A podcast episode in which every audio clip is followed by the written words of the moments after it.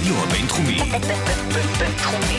106.2 FM. 106.2 FM.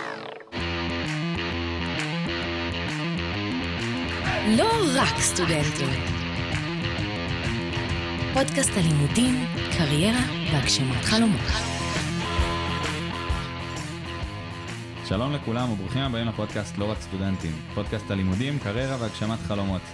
אה, אתם נמצאים בסדרת המומחים ובה נארח מומחים ממגוון תחומים על, על עולמות הקריירה, האקדמיה או מה שביניהם.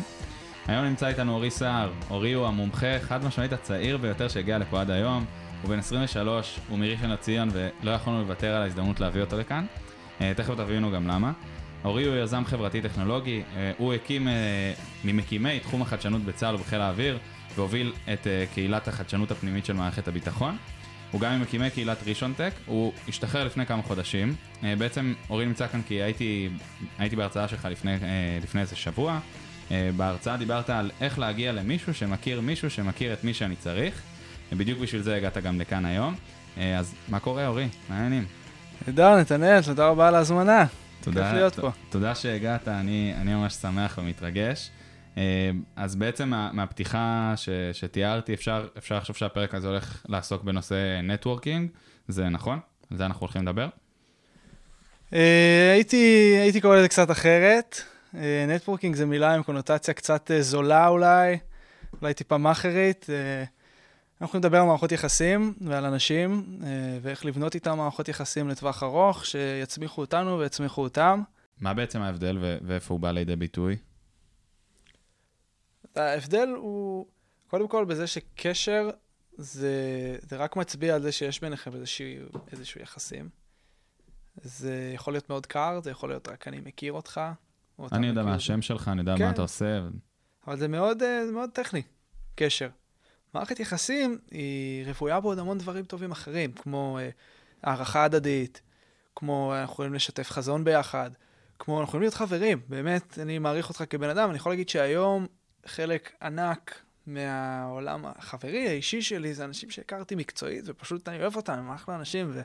ואז בנינו עוד המון שכבות נוספות על המערכת יחסים בינינו, וזה בא לידי ביטוי ממש גם ביום-יום בעבודה. אתה יודע, בסוף לאנשים יש להם את הזמן עבודה שלהם, ולכל אחד יש גם את ה-X זמן שלו, האישי.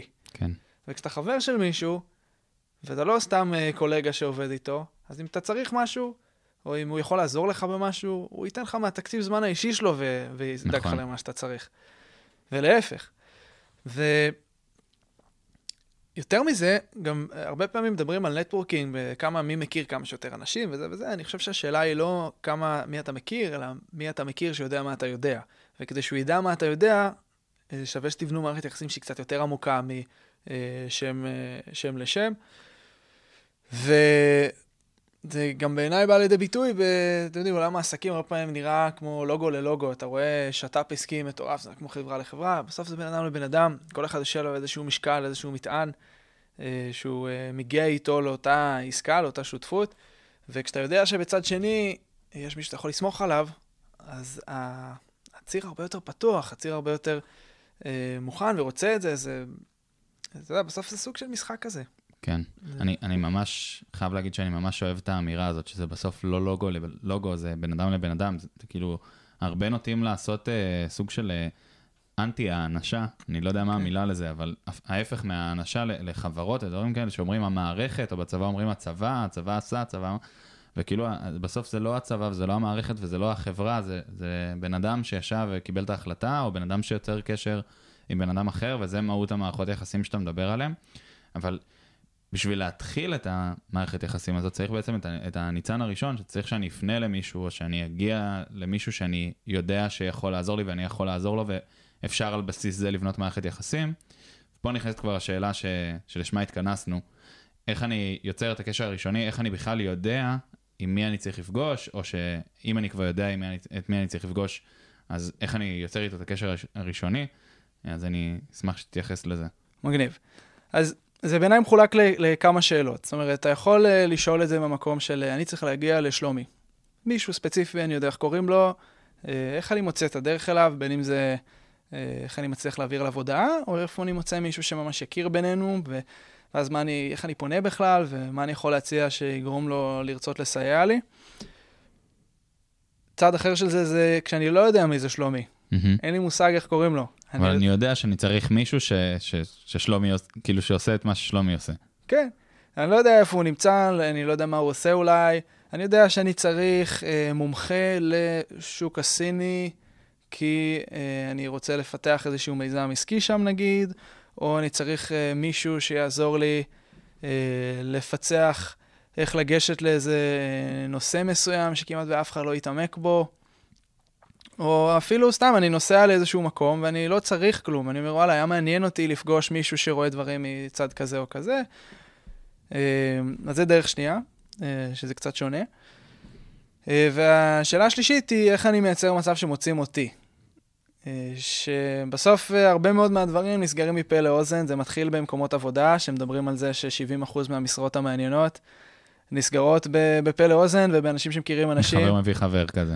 כן, ו- וזה מצחיק, כי הרבה אנשים שמים את כל האנרגיה שלהם בלהיכנס ב- אה, בציר הראשי, בלשים את הקורות חיים הכי מסודרות, ולעשות את התואר הכי אה, מרשים, באוניברסיטה הכי שווה, כשבאמת באמת זה עומדת מולך חברה עסקית, שמה שהיא רוצה זה להצליח, ואם הם בטוחים שאתה כבן אדם תביא אותם להצלחה, אז זה אה, ייתן לך איזשהו פור.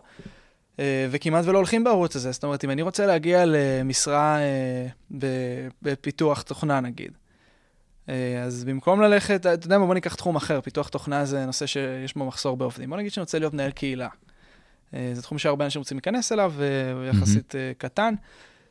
אז אם ת, תיכנס לאתר שפרסם ותגיש קורות חיים, אז יסתכלו עליך בצורה מסוימת. מצד שני, אם uh, תלך לקהילה ותגיד להם, אהלן, uh, אני ממש מתעניין בתחום של ניהול קהילות, אני יכול להצטרף אליכם כמתנדב לכמה חודשים? תגידו, בטח, בוא. על זה בנויה, זה בנויה נכון. הדברים האלה. אז תבוא, תלמד, תראה, כבר מכירים אותך, יודעים מה אתה יודע לעשות, כי זה לא מי שאתה מכיר, זה מי שאתה מכיר ויודע מה אתה יודע. עכשיו, נכון. יודעים מה אתה יודע, זה שווה להם, אז תקבל הצעת עבודה בהמשך. סלאש דרך הקהילה, אתה כבר מכיר אנשים בקונטקסט, אתה יכול לתת להם ערך. ואתה יוצר מערכות יחסים. נכון מאוד. שבעצם מתקשר למה שהתחלנו איתו, שזה, שזה לקרוא לזה נטוורקינג, זה, זה משהו שהוא אולי, כמו שאתה אמרת, זול, אני קצת מתחבר לזה וקצת לא, אבל כאילו, ככה אתה קראת לזה. ואוקיי, אז, אז עכשיו אנחנו באמת, יש לנו את השלושה הסיווגים האלה. פעם אחת אני רוצה לדעת איך אני מגיע למישהו שאני יודע מי זה, אני יודע איפה הוא נמצא, אני רק צריך להגיע אליו. תכף אורי ייתן לנו פה דוגמאות לכל השלושה. אה, השני זה באמת איך אני מגיע למישהו שאני לא יודע מי זה, אני לא יודע איפה הוא נמצא, נכון לעכשיו, אבל אני יודע מה אני צריך. אני צריך מומחה לשוק הסיני. והדבר השלישי זה איך אני יוצר מצב שמוצאים אותי. ניסחתי את זה טוב? אפשר להגיד. בואו נתחיל עם הראשון. איך אני מוצא מישהו, את אותו שלומי שאמרת, אה, שאני יודע היום שהוא מומחה לשוק הסיני, איך אני מוצא אותו, איך אני מגיע אליו באמת. אז איך אני מגיע אליו, ואיך אני מגיע אליו עם הצעה שתעניין אותו. כן. כי לא מספיק להגיע בוא לא אליו. ניקח שלומי, בוא ניתן איזה, איזה שם ש, ש, שמכירים אולי. איזה דוגמה, כן. משהו שעשית. בהרצאה שלך נגיד עשית עם אילון מאסק, אה, משהו מגניב כזה שמצאת אותו דרך האינסטגרם וזה, אבל אה, אני אתן לך עכשיו לחשוב שלך. כן, אז בוא, בוא ניקח סיפור אישי שעבד לי בתור ילד, ממש ילד צעיר, הייתי בן אה, לדעתי 16 או 17, משהו כזה. אה, ושוב, יזם חברתי, אה, היה לי כמה מיזמים, אחרי כמה ניסיונות לבנות סטארט-אפים טכנולוגיים שלא צלחו, כמה מיזמים שמאוד צלחו לבנות דברים. בגיל ב- 16. כן, ללא, ללא כסף, זה היה נון פרופיטים, זאת אומרת, כן גייסנו כסף למיזמים, אבל לא הרווחתי מזה באופן אישי. ומאוד אה, רציתי לנסוע לסמינר של טוני רובינס. אה, קראתי כמה ספרים שלו וזה, בן אדם מאוד דיבר אליי. תן לנו רגע איזה קונטקסט מי זה, מי זה האיש, אני מכיר, אבל למי שלא מכיר. אה, טוני רובינס הוא אה, איש עסקים רציני, משפיע על מיליוני אנשים, והוא השפיע גם עליי, קראתי כמה ספרים שלו, ראיתי כמה דברים שלו, וזה השפיע לי על החיים בכל מיני נקודות. ואז יום אחד נכנסתי לאיזה קבוצת פייסבוק, של, קראו לה מגשימים חלום ונוסעים לסמינר של טוני רובינס, ותכלס לא תכננתי לנסוע בכלל. מה שקרה זה שרציתי להיכנס, כי אמרתי, בטח יש שם אנשים טובים. אז אה, נכנסתי לקבוצה, ואז עם הזמן אמרתי, וואלה, אולי אני, אולי ניסע. כאילו, כמה זה עולה? אה, וראיתי, וזה עולה לא מעט, אבל גם לא משהו בלתי אפשרי. אז, אה, אז ישבתי, אמרתי לעצמי, אוקיי, אתה יכול לעשות את זה, יש לך מספיק זמן, עשיתי תוכנית, איך אני מפסיק את הכסף ונוסע לסמינר. long story short, חודשיים לפני התאריך, אני מבין שלא היה לי את הכסף, אני לא אספיק להשיג את מה שאני צריך, אולי היה לי חלק, אבל... ומאוד רציתי לנסוע לסמינר בכל מקרה. ואז אמרתי לעצמי, אוקיי, למי אני יכול אה, לתת מספיק ערך כדי שהוא יראה, זאת אומרת, מי יראה מספיק ערך בזה שאני אסע, שהוא יהיה מוכן לעזור לי להגיע לסמינר. אז אמרתי, או מישהו שזה יהיה לו מאוד קל, אה, מאוד קל לאפשר לי לה- להיכנס. מישהו כי שפשוט זה לא יכול עולה- לפתוח את הדלת כן, ואתה תיכנס. לצורך העניין.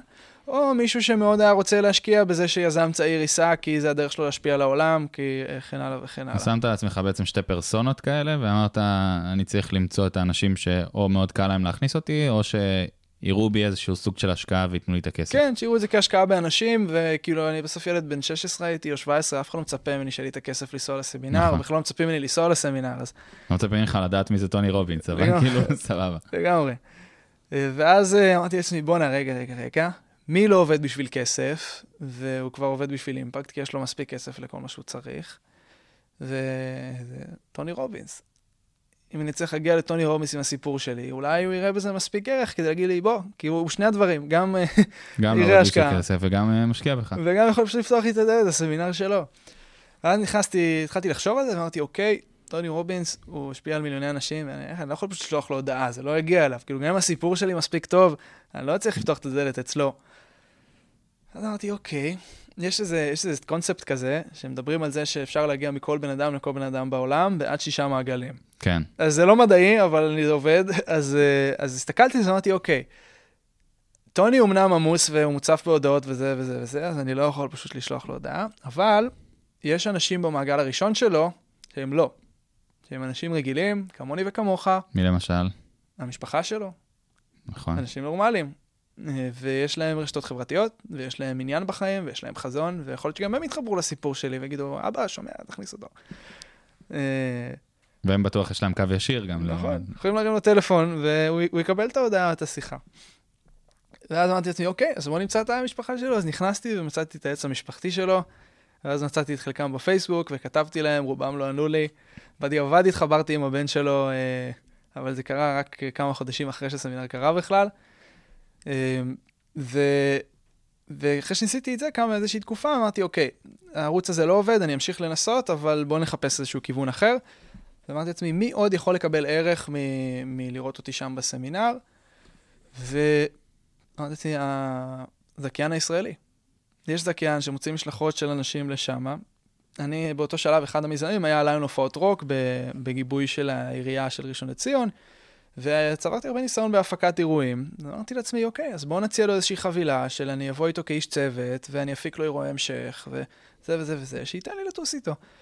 ומצאתי דרך הפייסבוק איזה מישהי שמכירה אותו, ועשו לנו היכרות, והוא אמר לי, אוקיי, מעניין, אני אחשוב על זה, תשלח לי על זה מייל. שלחתי לו מייל, והוא אה, לא הגיב, אז עשיתי לו פולו-אפ עוד פעם, והוא שוב פעם לא הגיב. long story short, הוא אה, לא עזר לי. אז אמרתי, אוקיי. וזה כבר הבן אדם הש... ש- ה- אה, הדרך כן. השלישית ש- שקיבלת בה לא בעצם. השנייה, זה השנייה. אחרי שהבנתי... שלישית כולל זה שהבנת שאין לך את הכסף. נכון, כן. עכשיו, באותו סיפור רגע של טוני, ניסיתי למצוא עוד כל מיני כיוונים, אז נכנסתי ללינקדאין נגיד, ורשמתי טוני רובינס קומפניז, וראיתי את כל הבכירים בחברות שלו, אמרתי, בטוח הם יכולים להרים לו טלפון.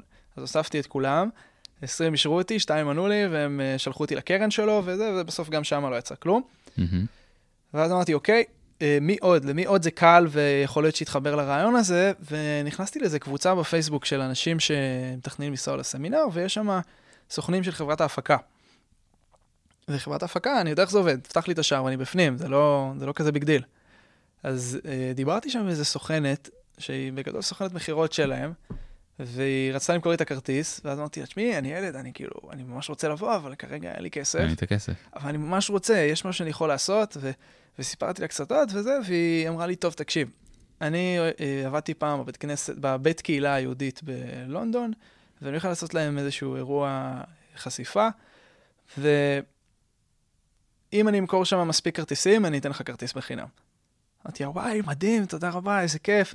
את רוצה אולי לעשות להם איזה סרטון, שאני אצלם את עצמי מדבר, ותספרי להם שאם יגיעו איקס אנשים, אז, אה, אז אתם תיתנו לי כרטיס לבוא גם, ואמר לי, כן, בטח תכין סרטון, והזמן רץ, אני בינתיים מנסה עוד כל מיני דברים, ושבוע וקצת לפני, היא אמרה לי שהיא בסוף לא עושה את האירוע חשיפה, והיא מתנצלת, ו... ואז אז הלך... ו- אז ויתרת. לא, אז הלכתי אה, לעוד לא. כמה כיוונים, אמרתי, אוקיי, אה, יש בקבוצה, התחילו למכור מלא אנשים את הכרטיסים שלהם, מכל מיני סיבות לא יכולים לבוא וזה, אז אמרתי, אוקיי, בטוח יהיה מישהו שלא יצליח למכור, ועדיף שייתן לי את הכרטיס במקום שזה יזרק לפח. אז פשוט כתבתי להם בפרטי, אין לי כסף שלם, אם יצא ולא הצלחת למכור, אני ממש אשמח לקבל אותו. אמרו לי, בטח, ודיברו איתי, וכאילו, הכרתי כמה אנשים נחמדים מזה, וגם עם זה לא, בסוף לא יצא מזה כלום. מגיע שבוע, שבוע וקצת לפני הסמינר, זה כבר הפך לאתגר שפשוט רציתי לפצח אותו. עזוב את הסמינר, פשוט רציתי ל... ל... כבר לא מעניין טוני רובינס, כאילו כן. רק תן לי להגיע לשם. כן, הרגשתי כל פעם כל כך קרוב, אמרתי, אני חייב להצליח. מפתח את היומן, אני מסתכל, רואה את התאריכים משוריינים, ואני מתלבט מה לעשות. האם אני רוצה כבר לקבוע לעצמי דברים לימים האלה או לא. החלטתי שעד הרגע האחרון אני מנסה, ומקסימום אה, פספסתי.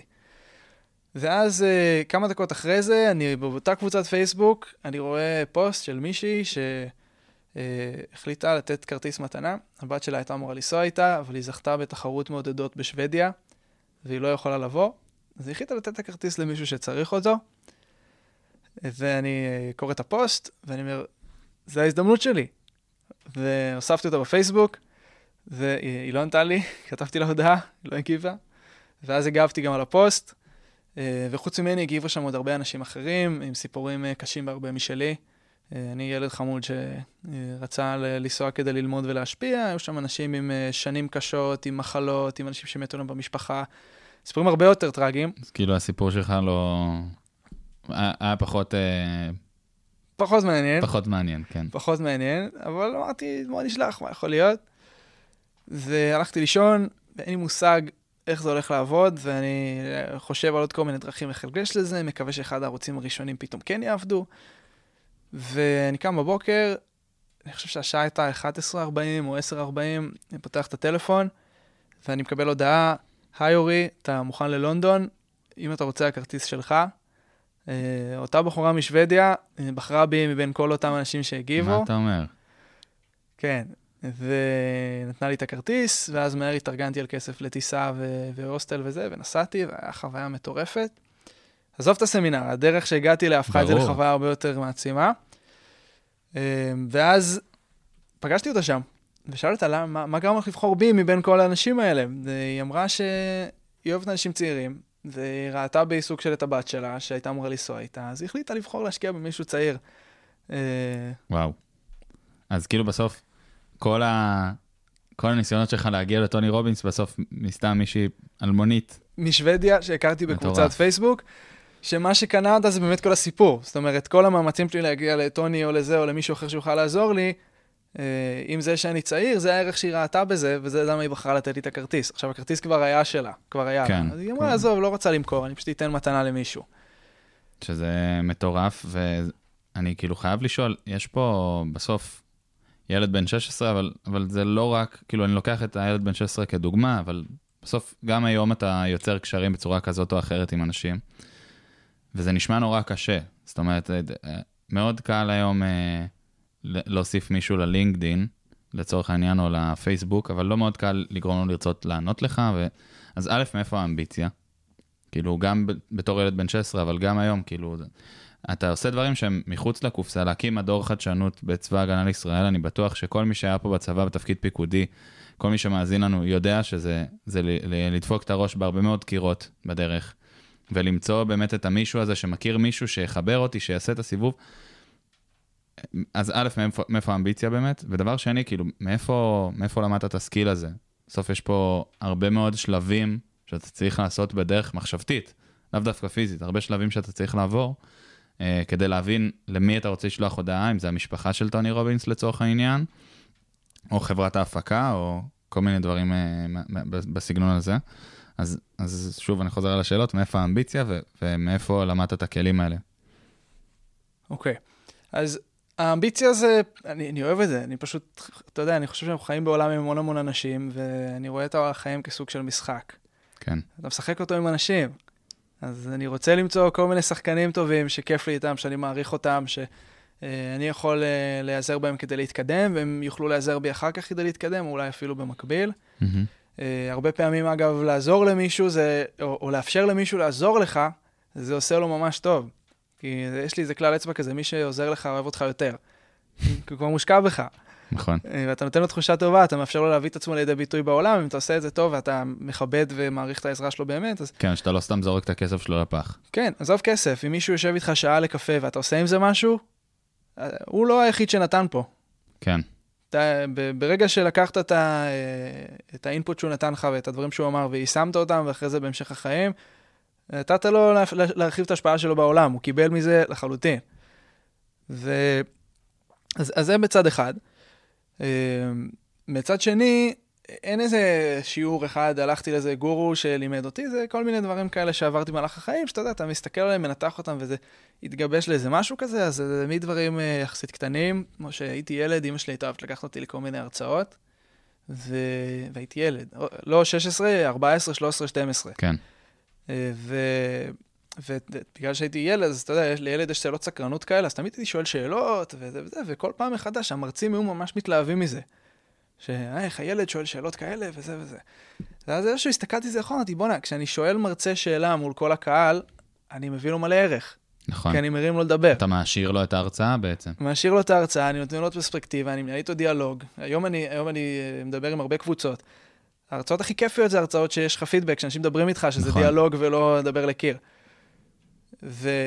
ואז תוך כדי, אז התחלתי לעשות את זה בעוד כמה, נגיד שהתחלתי לעבוד על המיזם הטכנולוגי הראשון שלי, אז uh, הלכתי להרבה כנסים, והיה לי איזה שותף שהיה לו נטייה להבריז. אז, אז הרבה פעמים יצא לי פשוט לבד בכנס, ואז היה לי, uh, היה לי משעמם, היה לי מביך, לא ידעתי כל כך איך זה מרגיש, אבל אני שם, אז... ואז אני מסתכל סביבי, ואני חושב שאני לא היחיד שמביך לו ומוזר לו וזה, אז אני בעמדת קפה, אומר לו, אהלן, אורי, איך קוראים לך? והנה, יצרת עוד מערכת יחסים. והנה, והצלתי אותו, והוא הציל אותי מהמבוכה הזאת של להיות לבד בכנס, ופתאום הכרתי מדהים. כל זה, ואחרי כמה כנסים כן, אמרתי, וואלה, זה עובד לא רע. ואז התחלת איזשהו תהליך כזה של ניסוי וטעייה? מה- זה... כן, אותו דבר, אגב, באותם כנסים, אתה גם בסוף שואל את המרצה של, נגיד סתם, יש מרצה, הרבה פעמים הולך לכנסים, כי הדובר היה מישהו שרציתי להתחבר איתו. אמרתי, וואי, זה בן אדם מעניין, וזה וזה, בוא נלך לשמוע מה יש לו להגיד, ואולי זו הזדמנות תהיה טובה, כאילו, לפתח איתו איזשהו מערכת יחסים. עכשיו, אני בכוונה במערכת יחסים ולא קשר, דיברנו קודם networking וזה, networking זה like network. ומערכות יחסים זה משהו הרבה יותר עמוק, הרבה יותר עם, עם הרבה יותר עשיר. מהמם. קשר זה מאוד, כאילו, קל. זה- אה, אז אני מחפש דברים לטווח ארוך כאלה. אז אני מגיע, ואז אה, אני חושב, אוקיי, מה מעניין, מה יעניין את הקהל, מה מעניין אותי, אני שואל דברים באמת אותנטיים, ואז אחרי שאני שואל את המרצה מול כולם, אז אחרי זה כבר יש לנו איזושהי התחלה לשיחה, שהרבה פעמים ממשיכה. אגב, לא רק עם המרצה, זה יכול כן, להיות גם אנשים גם אנשים שישבו לידך, נכון. שאמרו, בואנה, השאלה שלו באמת מעניינת, בוא נלך לדבר איתו. נכון, הרבה פעמים גם אחרי שהייתי שואל שאלות בכנסים כאלה, היו באים אנשים מהקהל לדבר איתי על השאלה ששאלתי, ומוסיפים לי תשובות. עכשיו, אני שואל שאלות שבאמת עניינו אותי, אז גם אתה נהנה מהתשובות. אז כן, אז זה מביא לי באמת ערך. מדהים. אז אני רגע רוצה לסגור שנייה את מה שדיברנו. אז, אז היינו בשלב הראשון, שזה איך אני מגיע למישהו שאני לא מכיר, אז אמרת באמת לחפש, אולי שווה שתעשה אתה איזשהו, איזשהו אה, ניסוח שסוגר, אבל באמת לחפש באיזה מעגלים הוא מסתובב, אותו בן אדם, אה, לחפש מי האנשים שיש להם ערוץ ישיר אליו, במידה וזה בן אדם עכשיו שהוא מאוד רחוק ממני, כמו טוני רובינס או אנשים אחרים. אה, אז לחפש מי האנשים שיש להם ערוץ ישיר אליו, וזה יכול להיות דרך כל האמצעים הטכנולוגיים שאנחנו מכירים. זה יכול להיות דרך האינסטגרם, פייסבוק, לינקדין, אה, מי שיותר אולד סקול, לפתוח דפי זהב, אה, ולנסות לראות מה האנשים שבאמת מקושרים, והיום זה באמת מאוד קל. כדי, אם אנחנו רוצים רגע לסגור את החלק הראשון, אז יש סיפור שאני מאוד אוהב להיעזר בו, שגם ליווה אותי במחשבה שכשניגשתי לסיפור עם טוני רובינס, הוא מדבר על קבוצה של חמישה אנשים, שיש להם תחביב. הם אוהבים ללכת אה, ל... ליער פעם בכמה חודשים ולצוד חיות. ול... הם, חמישה אנשים, ארבעה מהם אנשים מאוד מוצלחים, פשוט במקצועות יותר uh, מסורתיים, יותר שמרניים, ואחד מהם הוא כזה יוצא דופן, פשוט בחור אחר, לטוב ולרע. וכל פעם מחדש הם הולכים לצוד, כיוון שהם חובבנים, אז הם, הם די בינוניים, הם לא מגיעים לתוצאות uh, ציד כאלה מטורפות. והבחור המוזר, למרות שהוא חובבן, כל פעם מחדש הוא מביא תוצאות מטורפות, הם לא יודעים איך לאכול את זה. Uh, ואז הם הולכים כל פעם לפני שהם הולכים לצוד, כיוון שיש להם כסף ואנשים מוצלחים, הם הולכים לחנות וקונים את הציוד הכי מתקדם שיש. אחד מביא אה, אה, רובה צלפים, השני מביא מדעי הסוואה, השלישי מביא אה, מערכת ניווט. כל אחד מביא את הדבר הכי טוב שיש לחנות להציע, ואותו בחור מוזר בא עם אה, אקדח הרדמה כזה, זה רובה הרדמה פשוט שהיה להם מאוד מאז שהם ילדים. וזהו, והוא לא קונה כלום, והוא הולך לצוד אה, בדרך אחרת. והם מצליחים להביא אולי ארנב, אולי גדי, אולי זה, והוא כל פעם מחדש מביא נמר. כל פעם מחדש מביא נמר. והם שואלים אותו, תגיד, איך אתה עושה את זה? איך אתה מביא נמר? כל פעם מחדש. אז הוא אומר להם, כשאתם הלכתם לחפש את הציוד הכי מתקדם, אני הלכתי לחפש איפה הנמר ישן. די, איזה מוסר השכל אה, כן. מטורף. עכשיו, כל אחד ישן איפשהו, כל אחד חי איפשהו, עובד איפשהו, יש לו מעגל חברתי כלשהו, והיום יותר מתמיד אנשים משאירים רמזים בכל מקום. אתה יכול להיכנס לפייסבוק, לאינסטגרם, פשוט להבין איפה הוא נמצא. להבין איפה הוא נמצא, איפה העניין שלו בחיים, איפה המעגל החברתי שלו, אה, וזה עלול להישמע קצת כמו חדירה לפרטיות. כן, אפילו רשמתי לעצמי את השאלה הזאת, זה לא באמת קצת אה, stalking כזה עכשיו?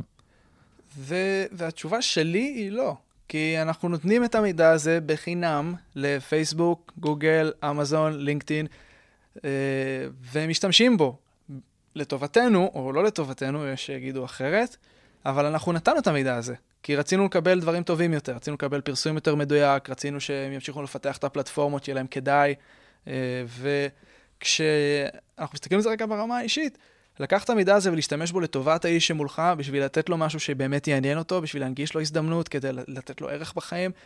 זה אפילו יותר אתי ממה שעושים עושים, עושים בחברות האלה של ה... בדיוק, אני רק מקל עליו. במקום שאני אבוא אליו לפגישה לא מוכן, או במקום שאני אפנה אליו כזה וסתם אבזבז לו את הזמן, כי אם אני חושב שיש לי משהו שרלוונטי אליו והוא עוד לא מבין את זה, אז...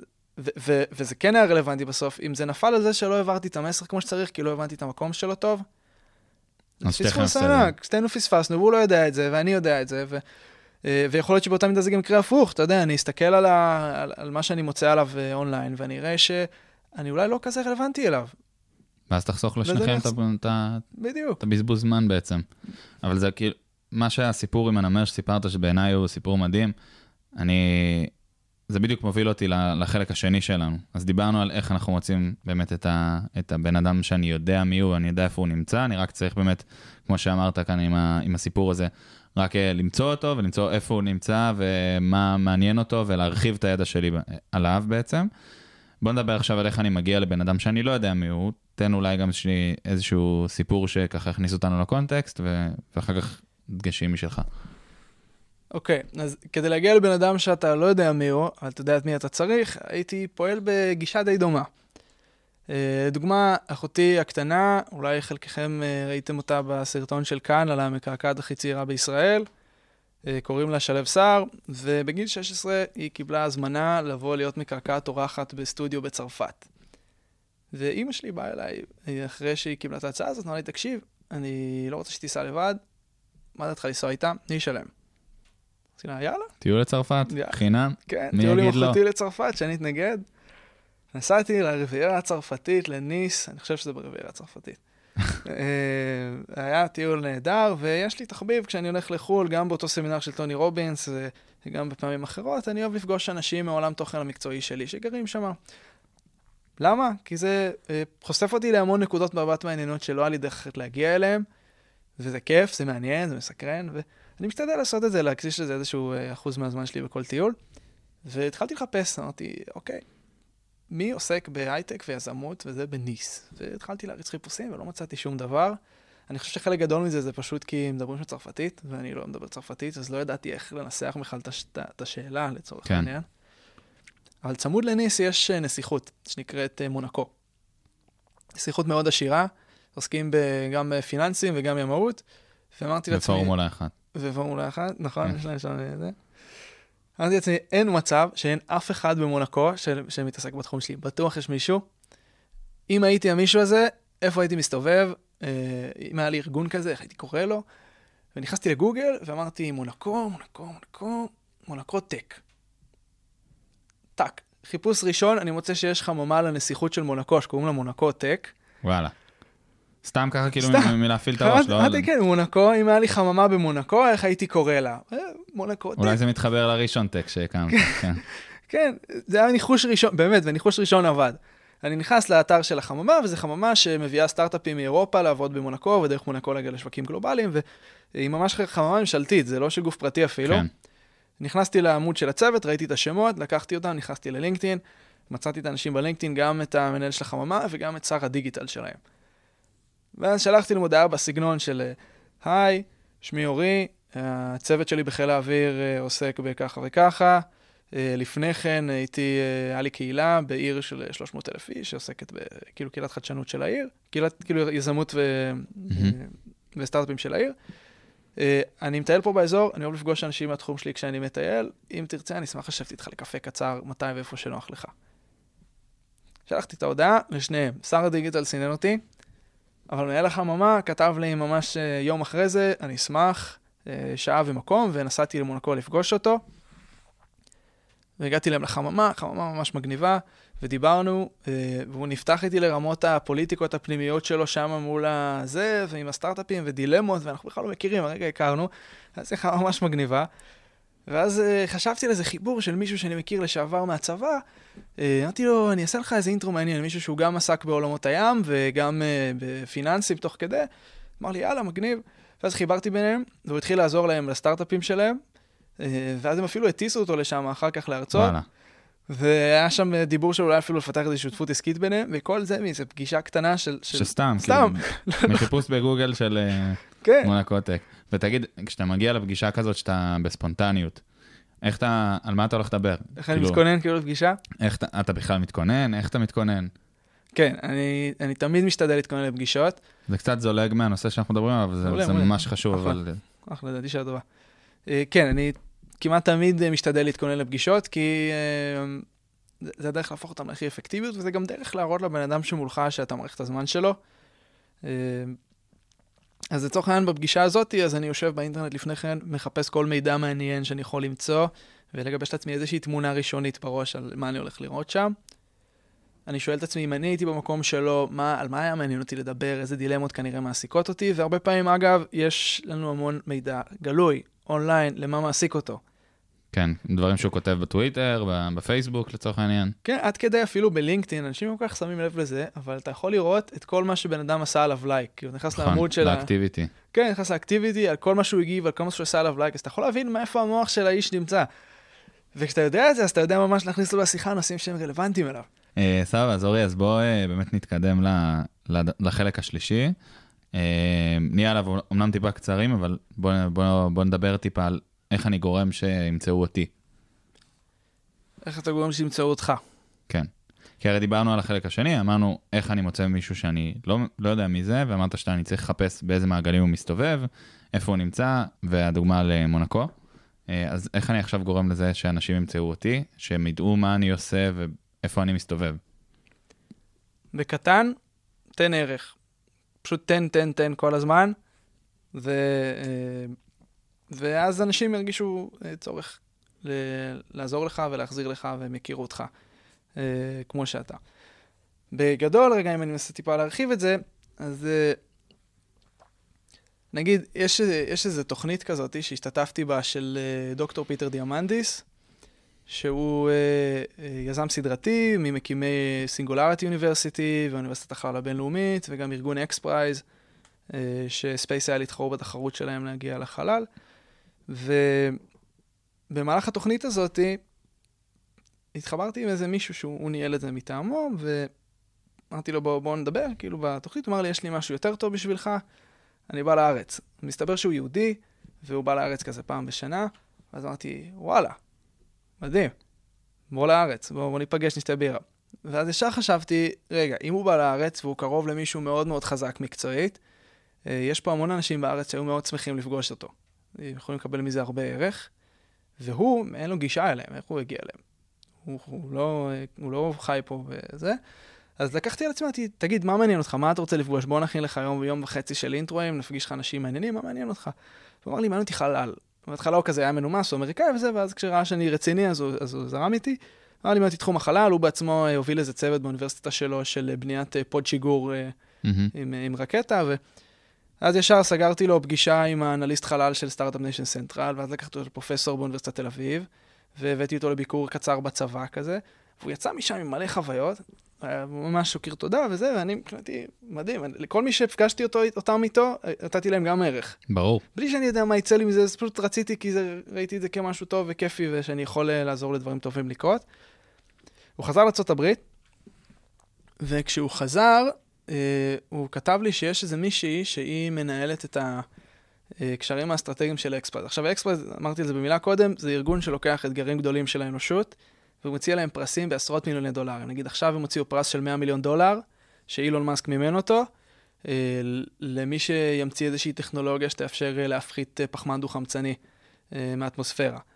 והם, לא מעניין אותם מה הרקע שלך, מה למדת, וזה יהיה אתגר, הצלחת לפתור אותו, תקבל את הכסף. ובאותה תקופה היה פרס של, אה, שגוגל מימנו, שספייס היה להתחרו בו, 30 מיליון דולר למי שמצליח להביא את אותה חללית קטנה על הירח ולעשות שם משהו. וזה היה לפני הנחיתה, והם החליטו להביא את הבורד משקיעים שלהם למדינת ישראל, לעשות פה את הריטריט אה, של, ה, של התורמים, ולראות את הנחיתה, זה היה התוכנית. ואין להם מישהו בארץ שיותר מדי שהם בקשר שם גם. נפגשנו פעם אחת, אה, כשהיית איתם בארוחה אצלי במסעדה. נכון, נכון. אמ, ו- וזהו, ואז הוא חיבר אותה אליי, ואמרתי, בטח, מה שאני יכול לעזור לך. וסגרתי לה מלא היכרויות, הם באו לשבוע, לפ- שבוע הכנה כזה של הטיול, אז הצטרפתי אליהם בחלק מהימים, וסגרתי להם מלא כזה אנשים מעניינים שווה למסתכל. עכשיו, היה להם חברת הפקה ישראלית, אבל לא היה להם מישהו שאשכרה חי את זה ו- ויעזור להם, אז ממש עזרתי להם בלי לבקש שום דבר, וזה מבחינתי החוויה כיפית, וזהו. ובמשלחת הזאת הייתה האסטרונאוטית הפרטית הראשונה בעולם, היה שם לדעתי בין 10 ל-12 מיליארדרים, פיטר בעצמו, ו... והם הזמינו אותי להצטרף אליהם, אז גם טיילתי איתם חלק מהימים במשלחת, והבאתי אותם אפילו לביקור בצבא, שבסוף וואו. הביקור היה ביקור ממש מגניב, ושלושה מהם אחרי זה כתבו לי שזה ממש שינה להם את הפרספקטיבה, הם לא הבינו את הסדר גודל של מה קורה כאן, ו... ותזכור, זה אנשים מאוד חזקים מכל מיני מקומות בעולם, יש שם מאוסטרליה, מארצות הברית, מקנדה, שמשפיעים על ממשל ומשפיעים על מדיניות של מדינות, והיה לנו את ההזדמנות לתת להם פרספקטיבה, וזה, וזה מקרי לחלוטין, אם לא הייתי עוזר לו עם הכמה פגישות האלה, לא, זה לא יכול להתגלגל אליי בכלל. נכון. אז, אז מדהים, וכאילו בעיניי הערך הזה שאתה אמרת של תן כל הזמן ותיתן ותיתן ושלח לחמך, זה, זה בעצם התמצית של, של אם אתה רוצה להגיע ו- ולעשות דברים שהם דברים גדולים, אתה צריך לעשות את זה עם עוד אנשים, ואם אתה לא תיתן ערך לאנשים בסביבה שלך, ו- ולא רק בסביבה שלך, אנשים שאתה רוצה להיפגש איתם, שמעניינים אותך, ש- שבסופו של דבר הם יכולות להתפתח פה מערכות יחסים מאוד משמעותיות, אז הן לא יכולות להתבסס על, על היכרות או על כמה כסף יש לך, או על איזה תואר יש לך, אלא בעיקר בעיקר הם התבססו על איזה ערך כל אחד מהצדדים יכול לתת. וככל שאתה תיתן מעצמך יותר, אתה גם תקבל יותר. אז מעבר לה, להיפיות של, של תן ותן ותן כמה שיותר, יש בזה גם ערך שהוא ממשי, עסקי ו- ו- ו- וחברתי, ו- וזה כאילו סוגר לנו גם באמת את הנקודה הזאת של איך, איך לגרום לזה שאנשים יכירו אותי, כי אנשים לא מכירים אנשים ש, שסתם יושבים בבית ולא עושים כלום, ושהם לא, לא יוזמים שום דבר, לא נותנים ערך לאף אחד. וכמו שאמרנו קודם, ככל שאתה תיתן יותר ערך לאחרים, בלי לדעת מה יוצא לך מזה, בלי, בלי לצפות שיצא לך, שיצא לך מזה משהו, אז כמה שתיתן יותר, ככה בסוף אנשים יודעים שכשאני צריך משהו, בנוגע לקהילת החדשנות לצורך העניין, אז אני אפנה לאורי סער, ואורי ידע לעזור לי, ואורי ידע לקשר אותי, ואורי ידע לתת לי את כל הערך שאני צריך, כי הוא כבר עשה את זה בעבר. ואז גם כשנוצרת לי הזדמנות לעזור לאורי במשהו, אז אני יותר משמח ואני אעשה מעל ומעבר בשביל לעזור לו במה שהוא צריך. וזה מחזיר אותנו ממש לתחילת השיחה, שדיברנו על למה networking זה מילה הכרה, דיברנו על זה גם כששי טיברג ישב פה בפרק על LinkedIn ועל שיווק עצמי, זה, זה התמצית של זה, כי זה, נטוורקינג זה, זה איך אני יוצר קשרים שהם רק על בסיס אינטרסים, ולא על בסיס מערכות יחסים. ופה בעצם מה שאתה מדבר עליו זה, זה לייצר מערכות יחסים משמעותיות שיכולות להיות מבוססות אך ורק על ערך. כן, אגב, אני אחדד עוד משהו שאמרת פה, שמישהו ירגיש נוח לפנות אליי ואורי יעזור לי, אז חשוב שהוא גם ירגיש שאני עוזר לו וזהו, הוא לא צריך להחזיר לי. בדיוק. אני לא מבקש ממך כלום, אתה רוצה עזרה ואני יכול לעזור באהבה, וזהו, נסגר מעגל. אתה לא, אני לא מחכה שתחזיר לי חזרה, אני לא סופר לך לא טובות חייב עכשיו, טובות. זה לא מסחר סוסים. יש מלא אנשים שעזרתי להם, ולא עזרו לי בכלל כשהייתי צריך, ושכחו, וזה בסדר, לא, לא עזרתי להם כדי לקבל ממשהו בחזרה. יחד עם זאת, ברגע שאנשים רואים ש, שזה הגישה שלך בעולם, אז גם הרבה מאוד אנשים שוואלה, לא עזרת להם בכלום, אבל הם רואים שאתה עוזר כל כך הרבה אנשים, אז כשאתה מבקש עזרה, הם ממש חייבים צריכים לעזור לך. לתת לך גב, ובכלל, אתה יודע, Human Nature, יש לך, נקרא חוק ההדדיות. אם אני עוזר לך, ואני לא מבקש ממך כלום, פשוט עוזר לך, ואותנטי, אתה מרגיש שאני עוזר לך כי בא לי לעזור לך. אז אתה מרגיש נוח לפנות אליי. אז קיבלת את העזרה, אתה מרגיש שאתה חייב להחזיר לי איכשהו, לך, אחי, לא צריך, הכל טוב, באהבה, שלך. אתה עדיין מרגיש רצון אה, למצוא איזושהי דרך אה, לגמול לי טובה על זה. אה, ו... ואז הרבה פעמים בהמשך הדרך, בשנייה שיש משהו שאני כן צריך, אז, אז לא רק שאתה לא מרגיש שאתה עושה איתי מסחר, אתה מת לתת לי חזרה, כי, נכון. כי אתה מרגיש שזה מבחינתך לא הזדמנות להיות כזה גם. רוצה לעזור לך. כן. אתה לא סופר לי, אה, עזרת לי שעה, אז אני אעזור לך עכשיו שעה גם כן. אתה פשוט עוזר כי בא לך. אז אני רוצה לשאול אה, בנושא טיפה דומה אבל שונה. מצאתי את הבן אדם שאני רוצה. בסדר, סגרנו את שלושת המקומות. הראשון, אני מזכיר, היה איך אני מוצא מישהו שאני יודע מי זה. דיברנו על לחפש באיזה מעגלים הוא מסתובב, מי האנשים שיש להם ערוץ ישיר אליו. שני היה, מי, איך אני מוצא בן אדם שאני לא יודע מי הוא, אבל אני יודע מה הוא עושה. אז אמרנו שוב פעם, ללכת למעגל של האנשים שעושים את מה שאני מחפש, או שהם מתעסקים באותו תחום, ולצאת באיזשהו קול קורא, וגם לנסות למצוא איפה ישן הנמר, כמו שאמרת. והדבר השלישי הוא איך אני גורם לעצמי בעצם להיות זה שהם מוצאים אותו.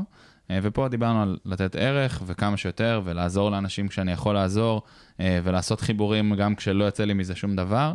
אה, וככה בעצם, בסופו של דבר, כשאנשים יצטרכו את העזרה, הם ידעו גם לפנות אליי. אז עכשיו אני חוזר לשתי החלקים הראשונים. אני מצאתי את הבן אדם שאני צריך. יש איזה שהם דגשים שאתה יכול לתת לי על איך אני פונה אליו, הרי מן הסתם אני לא אשלח לו, אהלן גבר, מה קורה? אתה לא מכיר אותי, אבל בוא תעזור לי. אני צריך uh, למצוא מה, מה הדברים שבעצם יניעו אותו לאיזושהי פעולה. כן. אני חושב ששווה שנייה להסתכל על זה בכלל רגע, איך זה נראה מהצד השני. בסוף בן אדם, בוא, בוא לצורך העניין ניקח מישהו גם מאוד עסוק, שמקבל יותר פניות ממה שהוא מסוגל להכיל. שהוא הוא מקבל את זה והוא צריך לבחור למי הוא אה, משקיע את הזמן שלו או לא, ויותר אפילו נגיד מישהו שלא מקבל כזה הרבה פניות, אבל וואלה, עכשיו הזמן מאוד... שלו חשוב לו. הזמן שלו חשוב לו. הוא בסוף מסתכל כשהוא מקבל את ההודעה שלך, סיכון סיכוי. מה הסיכון בלבזבז עליו את הזמן? שזה יהיה בזבוז והפגישה הזאת סתם תיקח לי אנרגיה וקשב וזה, למול סיכוי. מה הסבירות שהפגישה הזאת תצא ויהיה ממנה משהו מדהים ואני אכיר שם את הבת זוג הבאה שלי או את השותף הבא שלי לסטארט-אפ, או שזה סתם מישהו שפשוט הוא הולך לעשות משהו מעניין בעולם, לא יודע מה, אין לי מושג, אבל אני רוצה להיות שם בשבילו ולעזור לו בדרך שלו. לא יודע, אז אתה רוצה להיות תמיד בצד הזה שהבן אדם שמולך מרגיש שהוא בכמה שפחות סיכון וכמה שיותר סיכוי. מהמם. ואז זה צריך לבוא לידי ביטוי בהודעה שלך. אז אני אוהב, כשאני ניגש להודעות כאלה, אין מתכון אחד, אתם תשמעו הרבה אנשים שמדברים על הנושאים האלה, יש כל מיני גישות איך לגשת לזה, אני אוהב אה, לדבר על מה מביא אותי לשיחה. זאת אומרת, כל הודעה כזאת שאני עושה, אני משתדל רגע לחקור ולספר איזשהו סיפור. שאני, אה, נגיד, היה איזה רש, מנכ"ל של רשת אה, בתי קפה מאוד גדולה בישראל, הקשבתי לפודקאסט שהוא התראיין בו, והיה סופר מעניין. אמרתי, וואי, אני ממש סקרן להחליף איתו עוד קצת מחשבות, ו... אה, ולראות מה יש לו להגיד על כל מיני נושאים. ואז כתבתי לו, פשוט מצאתי אותו בפייסבוק, כתבתי לו, היי, אה, נגיד לצורך העניין שם בדוי דניאל, אה, הקשבתי לפודקאסט שלך אצל, זה היה אצל רן גפן. רן גפן, כן. כן, הקשבתי לפודקאסט שלך, היה לי מאוד מעניין, ועלתה לי בראש המחשבה איך, איך מצליחים לעשות scale לרשת כל כך גדולה, כשזה בתי קפה, זה כאילו, היכולת שלך להרוויח היא מאוד קטנה, והוא ממש, זו רשת שגדלה וגדלה וגדלה. ואז אני, אני אורי, אני אה, משרת במדור חדשנות בחיל האוויר, ואני יזם, אני אוהב ללמוד מאנשים שהגיעו למקומות שהייתי רוצה להיות בהם, אז אני אשמח לשבת איתך לקפה קצר מתי ואיפה שנוח לך, לשאול כמה שאלות. מהמם.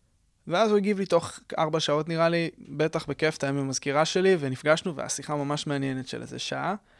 אז בעצם בהודעה אתה אומר, אתה, אתה מנסח את זה, אמרת, אתה תמיד מתחיל באיזשהו אה, סיפור על למה אתה פונה אליו בכלל, ואז אתה נכון. מכניס מה, מה הערך שאתה מצפה לקבל מהפגישה הזאת, או... זאת אומרת, אני מנסה להבין מה, מאוד חשוב להיות ספציפי בפגישה. אה, לצורך העניין, בדוגמה הזאתי, אה, בהודעה. בהודעה, כן, כן. בדוגמה של ההודעה הזאתי, הייתי ספציפי, אני מנסה להבין מה מאפשר לך לצמוח ברשת כזאת וכזאת. יש לי שאלה קונקרטית, אני לא סתם בא להרהר איתך על החיים. אז, אז זה רגע במובן אחד. המובן השני הוא להעלות את הקרדיט שלך, שאתה בן אדם רציני ומעריך אותו, אתה יכול לעשות את זה על ידי זה שתראה אה, קבלות שלך. כמובן לא בצורה שחצנית, הכוונה לא להראות אני ואני ואני, אלא להגיד מספיק כדי שיבינו, אוקיי, הוא רציני, הוא לא בא לבזבז לי את הזמן. והשלישי זה גם להראות לו שאתה מאוד מעריך ומכבד את הזמן שלו, כי תמיד הייתי מסיים את ההודעות האלה, ואני אשמח להיפגש לקפה קצר, מתי ואיפה שנוח לך. זה חשוב. כשאני אומר לו מתי ואיפה שנוח לך, אני אומר לו, אני מעריך את הזמן שלך ואני אתאים את עצמי אליך. כמעט תמיד נפגשנו במקום שנוח לשנינו, אני יכול לספור על שני ידיים פגישות כאלה ש, אה, שנפגשנו במקום שנוח רק לו, או בזמן שלא מתאים גם, כאילו, שלא היה מתאים לי כל כך. וזה גורם לו להרגיש, אוקיי, וואלה, זה קפה קצר, אם הוא יהיה בזבוז זמן, אז אני יכול לחתוך מהר, וכאילו, אני לא אבזבז איתו עכשיו שעתיים וארגיש לא נעים. כן. יש גם, אה, יש עוד גישה, האמת, בקטע של הסיום הזה, של הקפה, מתי ואיפה שנוח. אני, אני עוד לא החלטתי איזה מהגישות אני אוהב יותר, אבל יש גישה שאומרת להפך, כאילו, תקבע לו, לי מסתדר ב-1, 2, 3, תן נגיד 2, 3 אופציות. אני מאוד אשמח אה, ש, שתגיד אם זה אחד מהם מתאים לך, לא משנה בדיוק הניסוח, ואם לא, אני אשמח לקבוע בזמן שמתאים לך ומקום שמתאים לך. ו, ובעצם מה שאומרים בגישה הזאת זה שכאילו, אני מצמצם את החיכוך, כי הוא לא צריך עכשיו להיכנס ליומן ולראות מתי הוא נכון. פנוי ולא לא לא. אז כאילו בעצם אני נותן לו כאן אופציות, והוא רק בודק אם הוא פנוי באופציות האלה, אז יש באמת אה, גישה גם שאומרת את זה. אבל שוב, שתי הגישות כנראה נכונות, כי זה עובד לאנשים מסוימים וזה עובד לאנשים אחרים, זה גם תלוי למי אתה פונה וכמה הוא עסוק. הפלטפורמות השונות. כל פלטפורמה אה, נהוג לדבר בה ולפנות בה בצורה קצת שונה. כשאתה פונה למישהו בלינקדאין, אז אה, אתה פונה בצורה קצת יותר טכנית, קצת יותר מקצועית, אה, קצת יותר מעונבת כזאת. באנגלית גם. באנגלית אולי גם לגמרי. אה, כשאתה כותב בוואטסאפ, מאוד תכליתי, חברי, מיידי אבל. זה תקשורת מיידית, היא צריכה להיות מאוד... אה, עכשיו, לכל אחד מהפלטפורמות יש כל מיני יתרונות. נגיד, שימו לב שבוואטסאפ, אה, הודעות אה, נבלעות, אבל הן נשארות שם כל הזמן. וכיוון שאנשים כל הזמן נכנסים לוואטסאפ, אז הסבירות שהוא ייזכר בהודעה הזאת אחר כך, גם אם הוא פספס אותה, היא גבוהה. יחד עם זאת, אם תשלח לו, יכול להיות שהוא יראה את זה גם עוד ארבע שעות, כי המון אנשים פשוט ביטלו את ההתראות לוואטסאפ היום. אין להם נכון. התראות בכלל. מצד שני, אם אתם מסתכלים על המסנג'ר של פייסבוק, מה שמעניין שמה, זה שזה עושה pop-up. נכון, תמיד תקוע לך על המסך. תמיד תקוע לך על המסך, ולכן כשאתה אה, שולח למישהו הודעה, אם אתה רוצה מישהו עכשיו, תשלח לו הודעה ב Messenger, כי זה יקפוץ לו pop-up והוא יהיה חייב לענות כדי להזיז אותך משם.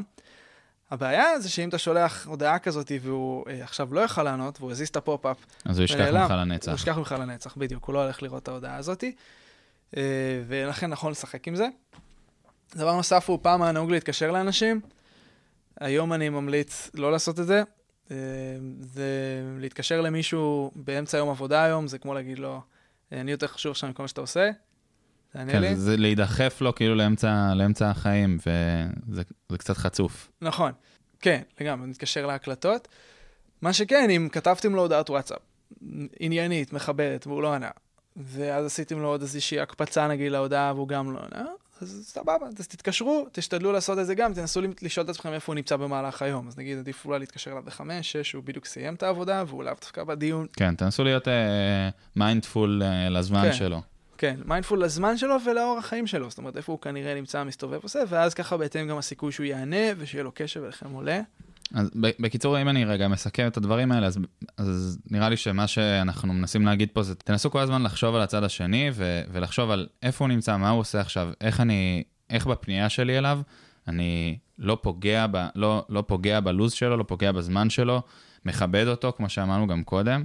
אמ, ותחשבו, אם אני הייתי בצד השני, האם הייתי נהנה להודעה הזאת, האם הייתי מקבל אותה בהבנה, או שהייתי מסתכל ואומר מה הבן אדם הזה רוצה. לפני שאתם לוחצים על הסנד, תש... כאילו, פשוט תקראו את מה שאתם הולכים uh, לשלוח, uh, תחשבו גם על מה הפלטפורמה הנכונה לעשות את זה, כמו, ש... כמו שאורי אמר עכשיו, אולי עדיף בכלל לשלוח מייל, אולי עדיף להתקשר למזכירה שלו, uh, כל אחד וה... והניואנסים הקטנים שלו, אז, אז תנסו תמיד לשים את כן. עצמכם בנעליים של הצד השני, לגמרי, אבל יחד עם זאת, אני חשוב לחדד לכיוון השני, אל תפחדו לשלוח את ההודעה. לא לפחד. לא לפחד. זה ברור. אה, כל עוד כתבנו בצורה מנומסת ובצורה לגיטימית, גם אם הוא ראה ולא ענה וזה לא התאים לו, זה בסדר, קרה לא. קרה שום דבר. לגמרי. אה, שלחתי הרבה הודעות כאלה שלא קיבלתי להם תשובה, ואף אחד אה, מאותם אנשים לא שונא אותי עכשיו, הוא לא מכיר אותי. נכון? ונזכרתי בעוד איזה משהו רגע חשוב לגבי השאלה הקודמת של איך לפנות. יש כל מיני האקים כאלה של איך להשתמש ב, ברשתות החברתיות ובזה כדי, כדי ל- לתפוס את התשומת לב. אז דיברת על ה, לתת לו שעה, אז אה, משהו דומה זה שהרבה אנשים כותבים אה, בתחילת הודעות כאלה, היי, מה שלומך? ואתה לא באמת שואל מה שלומך, אתה שואל את זה נכון. בנימוס. ומה שקורה זה שאתה מפספס אה, דבר מאוד מאוד חשוב, שזה השורת פתיחה. אנשים היום מוצפים בהמון המון הודעות בוואטסאפ, תסתכל על, ה- על החשבון וואטסאפ שלי, יש שם, לצערי, זה מעצבן, המון המון הודעות שלא הצלחתי להגיע אליהן, אה, ואתה כזה אומר, טוב, אני אענה לזה תכף, אני אעשה את זה אחר כך, אני ככה וככה וככה, וזה פתאום נבלע ונעלם, יצא לך מהתודעה. ו... ולכן אני מנסה להשתמש בכל מיני טריקים פסיכולוגיים כאלה כדי ל- לגרום לבן אדם לפתוח את ההודעה. נגיד אם אני אסיים עם תמונה, אז הוא לא יודע מה כתוב, אז הוא רוצה לראות מה התמונה, הוא פתח את ההודעה, עכשיו פתח את ההודעה, הוא כבר קרא, הוא קרא, יופי, כן. הוא יענה לי. אה, אז אם אני כותב, אה, נגיד, אה, עם אינטרו, מישהו עשה לי היכרות חמה, אז אני אכתוב, היי, אה, דניאל, אה, שלומי עשה לי, אה, שלח לי את הטלפון שלך, וזו השורה היחידה שהוא ראה. הוא רוצה לדעת למה הוא שלח את הטלפון, הוא צריך לפתוח את ההודעה ולקרוא. נכון. ואז לו לפתוח. אז הוא פתח, הוא כבר יענה, כי הוא כבר בפנים. אותו דבר, נגיד, אם אין לי, אז נגיד, היי, דניאל, קראתי על המיזם שלך ב... רגע, זה קשור למיזם שלי, מה הוא קרא? כן, מעניין. ומה הוא רוצה. מה הוא וכאילו- רוצה? ואז כבר... בעצם אתה, אתה נותן לו בעצם את ה... בעולמות התקשורת קוראים לזה clickbait. כן. כשמכוונים אותך ל... רוצים לשמוע איך לרדת אה, זה, אז, אז אתה עושה מין סוג של clickbait כזה לה- להודעה שלך, אתה גורם לבן אדם בעצם לרצות לפתוח אותה. וכשאתה אומר, אה, כשאני שואל את מה נשמע, אז אני בעצם מבזבז אה, טקסט, כאילו, את הטקסט הכי חשוב, זה הטקסט כן. שיכריע אם הוא יפתח את ההודעה או לא יפתח את ההודעה. ואפשר אחר כך, אם זה מאוד מעניין אותך, לשלוח, מקווה שאתה בטוב, אה, אבל כן. זה פחות מעניין גם לתוכן ההודעה, כי קודם אמרנו שצריך להיות מאוד קונקרטי, וכמה שההודעה גם תהיה יותר תכליתית, היא גם כנראה... תקבל מ- תשובה יותר מהר. כן, ו- תגדיל את הסיכוי לקבל תשובה גם במהירות וגם את איכות התשובה. גם אם אנחנו מסתכלים על זה, שאתה שואל את מה נשמע בשביל נימוס, יש עוד המון דרכים אחרות להיות מנומס, ויותר מזה נגיד, שזה הרבה יותר מנומס להיות קונקרטי היום. נכון. יש לי עוד שאלה על הפגישות האלה של הקפה, אתה עושה את זה הרבה, אני מתאר לעצמי גם מתוקף תפקידך הקודם וגם uh, מאיך שאתה כבן אדם, אני רואה. איך אתה יודע שהפגישות האלה שאתה בסוף משקיע שעה פה, שעה שם, שעה שם, זה יוצא כמה וכמה שעות בשבוע, הרבה מאוד זמן בחודש, מן הסתם יותר בשנה. איך אתה יודע שהזמן הזה באמת הוא בעל ערך, שאתה לא בעצם מבזבז את הזמן שלך בפגישות שבסוף לא יצא מהם כלום? התשובה הקשה, אולי מורכבת, היא שאני לא יודע. אני כל פעם מהמר, בסוף יש לי משאב שנקרא זמן, ואני בוחר להשקיע אותו על פגישה עם מישהו, ואין לי מושג אם הפגישה הזאת תהיה מוצלחת, מעניינת או לא, ולכן אני אה, מקדיש לזה בדרך כלל 10-20% מהזמן שלי במהלך השבוע לדברים כאלה, בין אם זה פגישות או כנסים או, או דברים כאלה שאני אני לא יודע מה יקרה. יחד עם זאת, מה שאני כן יודע זה שאם אני לא עושה את זה, יש כל כך הרבה דברים שלא, שלא יקרו, אה, אם אני לא אעשה את הפגישות האלה, כל כך הרבה אה, אופקים חדשים שיפתחו לי, שותפויות חדשות שיקרו. טוב, גם זה מתחבר למה שאמרנו קודם, אתה יודע שאתה גם בא לתת ערך, גם באותם כנסים, אתה עולה ושואל שאלה ומרים למרצה, וכאילו, אתה, אתה נותן ערך בכל מקום שאתה הולך, אז, אז בסוף, בוא נגיד, הלכת ל-100 פגישות, מתוך 20 מהם יצאו דברים טובים, זה כל השאר בונוס. כן, גם כשאתה מבין שכאילו הרבה מאוד אנשים לא עושים את זה, אז זה אומר שזה אוקיינוס כחול זה ענק. אוקיינוס כחול, בדיוק. אוקיינוס כחול, כי זאת אומרת, זה חיבורים שבאופן טבעי לא היו קורים, וואנס תפסת את זה, אז יש לך פה משהו שיכול להפוך את האסטרטגיה של כל מה שאתה פועל בו. זה יכול להכניס לך פרויקט שעכשיו אה, עשרות אנשים יעבדו בו בגלל איזה לינק קטן כזה בין שני רעיונות שבאופן טבעי לא היו מתחברים. אז זה בהקשר הזה. טוב, ארי, אנחנו מתקרבים לסיום. אנחנו, היה פה פרק אה, מרתק, אני חושב שזה נושא שאפשר להרחיב עליו ולשמוע עוד הרבה, וכמובן, כמובן שבסוף, כמו בהרבה מאוד פרקים שלנו, אין, אין תחליף אה, ל- לניסוי וטעייה ולהתנסות בדבר הזה. מי, מי מכם ששומע אותנו וישב עם מחברת ורשם דברים תוך כדי הפרק, אז צאו לשטח, אתם, תבחרו מישהו שסתם בא לכם לדבר איתו, שיש לכם משהו חשוב ומעניין לשאול אותו, ו- ותנסו פה את הטכניקות שאורי אמר, אם זה לשלוח הודעה עם איזשהו clickbait, ואם זה לתת תמיד ערך גם לצד השני, ולחשוב על מה הערך שאני יכול לתת לצד השני, ולא רק מה אני צריך ממנו. ובעצם אה, ככה תתנסו עוד פעם ועוד פעם ועוד פעם, עד שזה כבר יהפוך להיות חלק מה, מה nature שלכם. אתם כבר תדעו איך לעשות את זה, וכשתצטרכו להגיע ל- לאיזשהו מישהו מאוד מאוד גדול או רחוק, שנראה לכם אה, בלתי אפשרי או בלתי מושג, תזכרו את, ה- את הדברים שאורי אמר פה בפרק, תזכרו שאנחנו נמצאים בעולם שהוא יחסית שטוח, שמאוד קל להגיע היום כמעט לכל אחד, רק צריך לעשות את זה נכון. ולמצוא את הדרך גם ה- הטכנית הנכונה לעשות את זה, וגם כמובן תוך כדי כבוד לצד השני ולכבד את הזמן שלו והדברים שאמרנו. אה, אז ככה, רגע לפני סיום, אורי, יש לנו את הפינה הקבועה, אה, זה ההפתעה שאמרתי לך בהתחלה. הפתעה. אה, אוקיי. אני במהלך הדרך שלי נעזרתי המון בלשמוע ספרים, אה, לק- לקרוא ספרים ולשמוע ולראות הרצאות וסרטים וכל מיני דברים אה, בסגנון הזה. אה, אז אני נותן לך כאן את המקום שלך להמליץ איזשהו ספר או סרט או הרצאה ש, שראית או מישהו מעניין אה, לשמוע עליו. אה, שעזר לך בדרך שלך ו... ולתת את הבמה. או, שאלה עם הרבה משקל. לגמרי. אני אתן אה, ספר אחד מאוד ישן, וספר אחד שקראתי אותו לאחרונה, וברוח התקופה ממש היה לי, ממש עזר לי. אה, הישן זה מחקר. קוראים לזה, זה ספר שקוראים לו Think and Grow Rich. זה הרבה יותר חשוב מכסף. והתעשר בעברית. כן, חשוב והתעשר, יש אותו מתורגם לעברית. זה ספר כבד, מאוד. הוא מאוד כבד, אבל מאוד מעניין. קראתי אותו בגיל גם 16, משהו כזה. זה היה הספר הראשון שגרם לי להתעניין באמת בתחומים האלה. וזה הרבה מעבר לכסף. הוא, הוא הלך וחקר את ה-500 אנשים הכי אה, מצליחים בעולם באותה תקופה, הנרי פור, תומאס אדיסון וכן הלאה, והגיע לכמה עקרונות איך לחשוב ולהתעשר. אני חושב שיש המון התאמות שצריך גם לעשות לספר הזה מאז להיום. נכון. זה עדיין מאוד ממליץ עליו. הספר השני ספר שהומלץ לי במהלך אה, אותו אה, מחקר שעשיתי בצבא. שאלתי מאחד מהאנשים המאוד מעניינים שם, איזה ספר ממש השפיע עליך? אה, קוראים לספר אנטי פרג'ייל, אנטי שביר, גם אותו יש מתורגם. וזה ספר שמדבר על זה שאיך אפשר לצמוח ולשגשג תחת לחץ וחוסר סדר. איך דברים כאלה בטבע משגשגים, זאת אומרת, משרירים שמתפתחים כשאתה מושך אותם, למערכות בטבע, לאנשי עסקים. ל... הוא טוען שבעצם אה, לנהל סיכונים זה משהו, והוא מומחה לניהול סיכונים, מי שכתב אותו זה לו נסים טלב, זה משהו ממש אה, לא נכון, כי אתה לא יכול לנהל סיכונים, כי אתה לא יכול להכיל את הכל. אז במקום לנסות לנהל את הסיכון, תנסה לבנות uh, את עצמך ואת העסק שלך ואת החיים שלך בצורה שאתה יכול להרוויח מהשינויים שקורים. לא יודע איזה שינוי יקרה, אבל בוא נבנה מערכת שלא משנה מה השינוי שקורה, איזה משקולת אני ארים, השריר הזה יתפתח ויתעצם.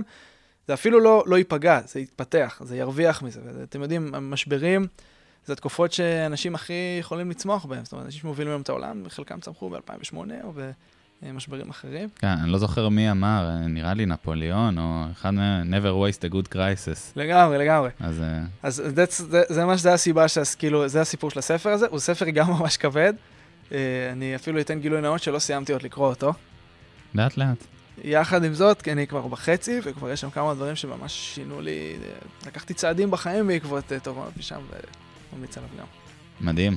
טוב, אורי, אז אנחנו ככה ממש על קו הסיום כבר, ואני רוצה קודם כל להודות לך שהגעת לכאן. אני חושב שהערך ש, שנתת במהלך הפרק, אפרופו לתת ערך, הוא, הוא אדיר, ואמרנו בהתחלה שאתה הכי צעיר שהגיע לפה, אני גם מתאר לעצמי ש, שיגיע גם בעתיד, אה, אבל חד משמעית הניסיון שצברת בחיים וה, והניסוי וטעייה והדרכים האלה שדייקת את עצמך בהם, הביאו אותך היום למקום שבו גם יש לך המון ערך לתת, וגם שבעיניי זה מעורר השראה, ועל זה תודה. בהזדמנות זאת אני רוצה גם uh, להודות לקיר אלעזרי, השותף שלי, שגם uh, אותו אתה מכיר, הוא מוביל כאן את, uh, את הפודקאסט הראשי, את לא רק סטודנטים. Uh, לנועה מישל ג'ירו, עורכת התוכן שלנו, ולתומר אלעזרי, עורך הוידאו והאודיו. Uh, שוב תודה לך, אורי. תודה רבה, נתנאל, אה, תודה רבה למאזינים. מעריך את הזמן שהשקעתם אה, להאזין לחצי שקל שלי בנושא. מקווה שזה יפגוש אתכם ותשתמשו בזה בדרך של- שלכם בחיים בבניית אה, מערכות יחסים עם אנשים. ותהנו מזה. תהנו זה מזה, חשוב, לגמרי. זה כיף. אחת המתנות הכי גדולות שקיבלתי בחיים. ממש ממש תודה, אורי, וטוב, אני הייתי נתנאל גולדפדר, תודה לכם שוב, וביי ביי. לא רק סטודנטים.